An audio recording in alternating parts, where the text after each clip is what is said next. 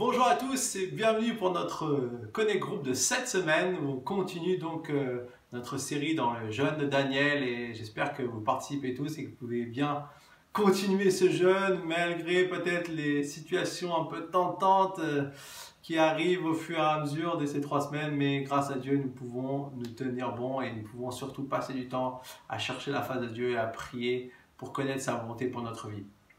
Vous encourage vraiment à, prendre ce temps spécial euh, quand vous pouvez pour pouvoir euh, vous laisser inspirer par Dieu. Et donc on continue aussi dans notre euh, thème Je m'attends à plus. On a vu la semaine dernière Je m'attends à plus personnellement. Cette semaine Je m'attends à plus dans l'Église. Et la semaine prochaine Je m'attends à plus dans le monde. Donc le thème de cette semaine a été vraiment un thème qui nous a, je pense, défié aussi en tant qu'Église. Et je crois que dans ce temps de jeûne, Dieu voulait aussi parler à notre Église, parler de, ce qu'il veut remettre un peu en avant, de ce qu'il veut remettre un petit peu en, action, parfois dans nos églises qui, malheureusement, avec le temps, avec les choses, peuvent laisser passer certaines choses. Nous sommes tous des êtres humains et nous avons besoin parfois de revenir au centre de ce que Dieu veut, que ce soit dans notre vie personnelle et que ce soit aussi dans l'Église.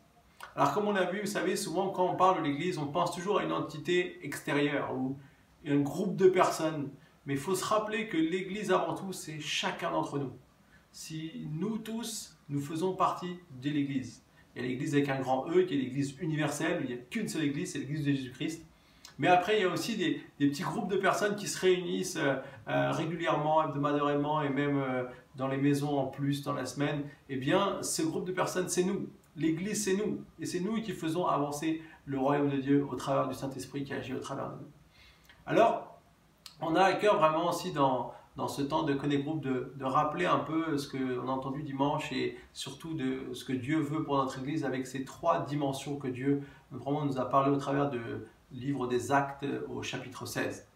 Premièrement, on voit dans ce livre euh, ce qu'on a vu que Paul, euh, lorsqu'il était avec Silas et qu'il partait en mission et qu'il partait pour aller visiter les, les, les, chrétiens, pour aller les encourager et fortifier ceux qu'il avait déjà rencontrés, peut-être aller aussi dans des nouveaux terrains, des nouveaux champs qu'il n'avait pas encore euh, euh, réussi à, aller, eh bien euh, là, le Saint-Esprit va le guider d'abord en, lui disant non, en l'empêchant d'aller dans certains endroits, et puis aussi en lui donnant une vision. Et cette vision, c'était qu'un homme l'appelait au secours. Alors une vision, il faut savoir que c'est quelque chose qu'on reçoit lorsqu'on est réveillé. si Paul avait fait un rêve, on aurait dit un rêve. Et si Paul était en train de dormir, on aurait dit il a fait un rêve. Mais la réalité ici, c'est que euh, Paul a reçu une vision, c'est-à-dire c'est quelque chose que Dieu lui a montré à un moment donné clairement dans sa vie. Alors peut-être c'est au, travers d'une image, il a vu cet homme qui a appelé au secours, mais ça peut être aussi au travers de d'autres choses que Dieu va nous révéler à nous concrètement pour notre vie. Et donc la vision pour l'Église c'est important. C'est important qu'on sache dans quelle direction on va. Et, euh, cette semaine aussi, on se rencontrera avec le conseil et on, prendra aussi le temps de, de, rechercher, de demander à Dieu qu'est-ce qu'il veut pour notre Église. Ensuite, on voit aussi que c'est bien d'avoir une vision, mais après, il faut qu'on soit unis. L'important, c'est d'être unis, de marcher ensemble dans la même direction. Si, on ne marche pas ensemble dans la même direction, eh bien, on ne pourra pas vraiment atteindre la, aller dans la vision que Dieu nous a donnée, atteindre le but que Dieu nous, nous donne. Et donc, c'est pour ça que c'est important de recevoir de Dieu, mais après aussi de se mettre tous ensemble. Et il se peut qu'on ne soit pas d'accord. C'est comme dans, la vie, euh, comme dans le mariage, c'est comme dans la famille, c'est comme avec des amis, c'est comme euh, dans des différents endroits où on se retrouve, euh, que ce soit au club de sport ou que ce soit aussi dans, dans d'autres endroits, eh bien, on peut ne pas être d'accord. Mais ce qui est la grand, le grand avantage de l'Église, c'est qu'on peut quand même rester unis, tout en n'étant pas d'accord. Et ça, c'est la merveille de dire on marche ensemble dans la même direction. On décide, on choisit d'aller dans la même direction. Et parfois, on a peut-être besoin de se pardonner. Parfois, on a peut-être besoin de faire euh, une preuve de grâce. Mais Dieu nous emmène à pouvoir marcher dans la même direction. Et donc ça, c'était un peu la, première dimension que Dieu nous a parlé.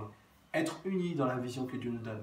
Ensuite, euh, on voit la deuxième chose, c'est euh, de, parce que Paul a continué son voyage, il a, il était, il a rencontré une jeune fille qui était atteinte d'un mauvais esprit. Et au premier, premier abord, Paul et Silas n'ont rien fait. Et malheureusement, l'esprit n'a cessé de se, de se manifester au travers d'elle. Elle criait à haute voix Ce sont les hommes, les serviteurs de Dieu, et ils montrent le chemin du salut. Et à un moment donné, Paul en a eu marre. Il a dit Stop Stop Et il a, il a chassé cet esprit, et au nom de Jésus, il est parti à l'instant même. Et ce qu'on voit ici, c'est que Dieu nous a donné une autorité. Dieu nous a donné une autorité dans notre propre vie, mais aussi en tant qu'Église. Et je crois surtout que c'est quelque chose qu'on a besoin de retrouver en tant qu'Église. On a besoin de retrouver l'autorité que Dieu nous a confiée, de redécouvrir aussi un peu cette autorité. Parce que Jésus, lorsqu'il est mort à la croix, il a été, la Bible nous dit, euh, il est mort, il est ressuscité, et au travers de cette résurrection, il a repris, lui, l'autorité, la clé du séjour des morts, et le séjour des morts maintenant appartient à Jésus, et c'est lui qui maintenant règne, et c'est lui qui a maintenant toute autorité. Et donc, euh, tout ce que le diable essaie de voler dans notre vie, tout ce que le diable essaie d'avoir le contrôle, est maintenant soumis à la puissance et à l'autorité de Jésus. Et c'est pour ça qu'on trouve à plusieurs reprises dans la Bible que nous devons prier aussi. Pas forcément euh, euh, prier dans le sens voilà, que des choses se fassent comme nous on voudrait, mais prier dans le sens de briser des, des, puissances spirituelles pour que nous puissions avancer et que nous puissions aller là où Dieu veut nous emmener. Et donc, je crois que notre Église a besoin de retrouver une autorité. Notre Église a besoin de retrouver l'autorité que Jésus lui donne, que Jésus lui a donnée. Comme il avait dit à Pierre lorsqu'il avait dit, il avait découvert que Jésus était Messie, il avait déclaré que Jésus était le Messie. Il avait dit donc, Pierre, maintenant, ce que tu liras sur la terre sera lié au ciel, et ce que tu délieras sur la terre sera délié au ciel. Il y a une puissance que nous avons en tant qu'Église et que nous devons nous réapproprier pour qu'elle puisse se manifester dans tous ceux qui sont liés par quoi que ce soit. Parce que le diable veut toujours détruire, mais nous croyons que l'Église est la source de libération, de transformation. Et enfin, euh, Paul et Silas ensuite ont été donc emmenés à cause de ce, miracle qu'ils ont fait pour cette jeune esclave. Ils ont été emmenés et mis en prison.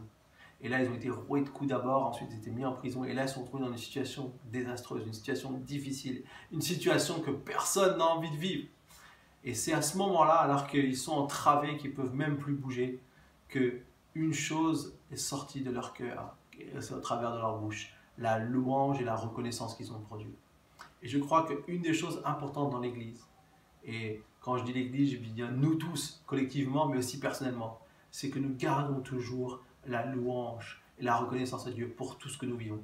Même si c'est une injustice comme Paul et Silas ont vécu, même si c'est euh, des choses difficiles à vivre, qu'on ne comprend pas pourquoi Dieu nous fait passer par là, eh bien, lorsqu'on garde cette louange et cette adoration en toutes circonstances, alors on vivra des transformations extraordinaires.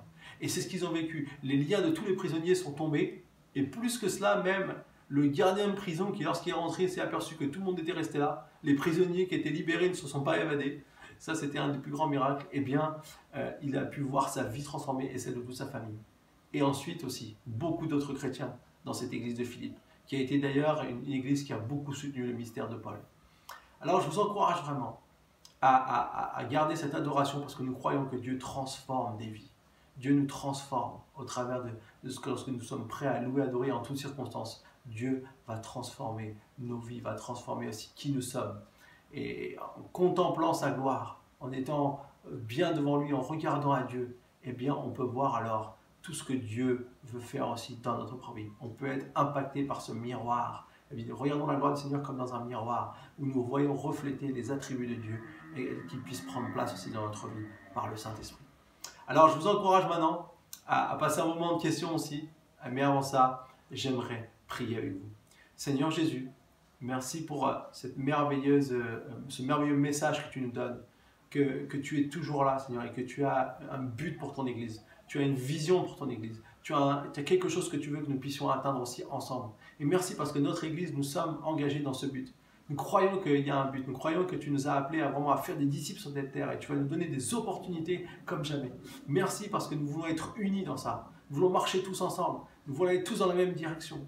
Et merci parce que Seigneur, au travers de, ça, tu nous permets aussi de pouvoir découvrir l'autorité que tu nous donnes à tous. Et Seigneur, ce n'est pas une autorité réservée à une élite, c'est chaque chrétien qui croit que le Saint-Esprit est en lui peut expérimenter la puissance de Dieu parce que c'est quelque chose qui a été offert, que tu as donné en passant au travers de la croix pour nous. Et Seigneur Jésus, je te prie que notre louange ne nous quitte jamais. Dans les moments faciles, c'est vrai que c'est plus. Dans les moments bien, c'est plus facile de te louer. Mais Seigneur, que dans les moments difficiles, cette louange ne nous quitte pas. C'est ma prière que nous puissions toujours garder dans notre cœur l'adoration et la reconnaissance pour qui tu es et pour tout ce que tu fais. Car nous savons qu'un jour, eh bien, ces souffrances disparaîtront, ces mauvaises choses disparaîtront. Et alors nous pourrons connaître le fait d'être avec toi éternellement. Seigneur, merci pour ta grâce et tous tes bienfaits. Et bénis chacun de mes frères et sœurs. Amen. Je vous souhaite à tous un bon Connect Group et partagez ensemble les questions et que Dieu vous bénisse. Et à bientôt pour un nouveau Connect Group.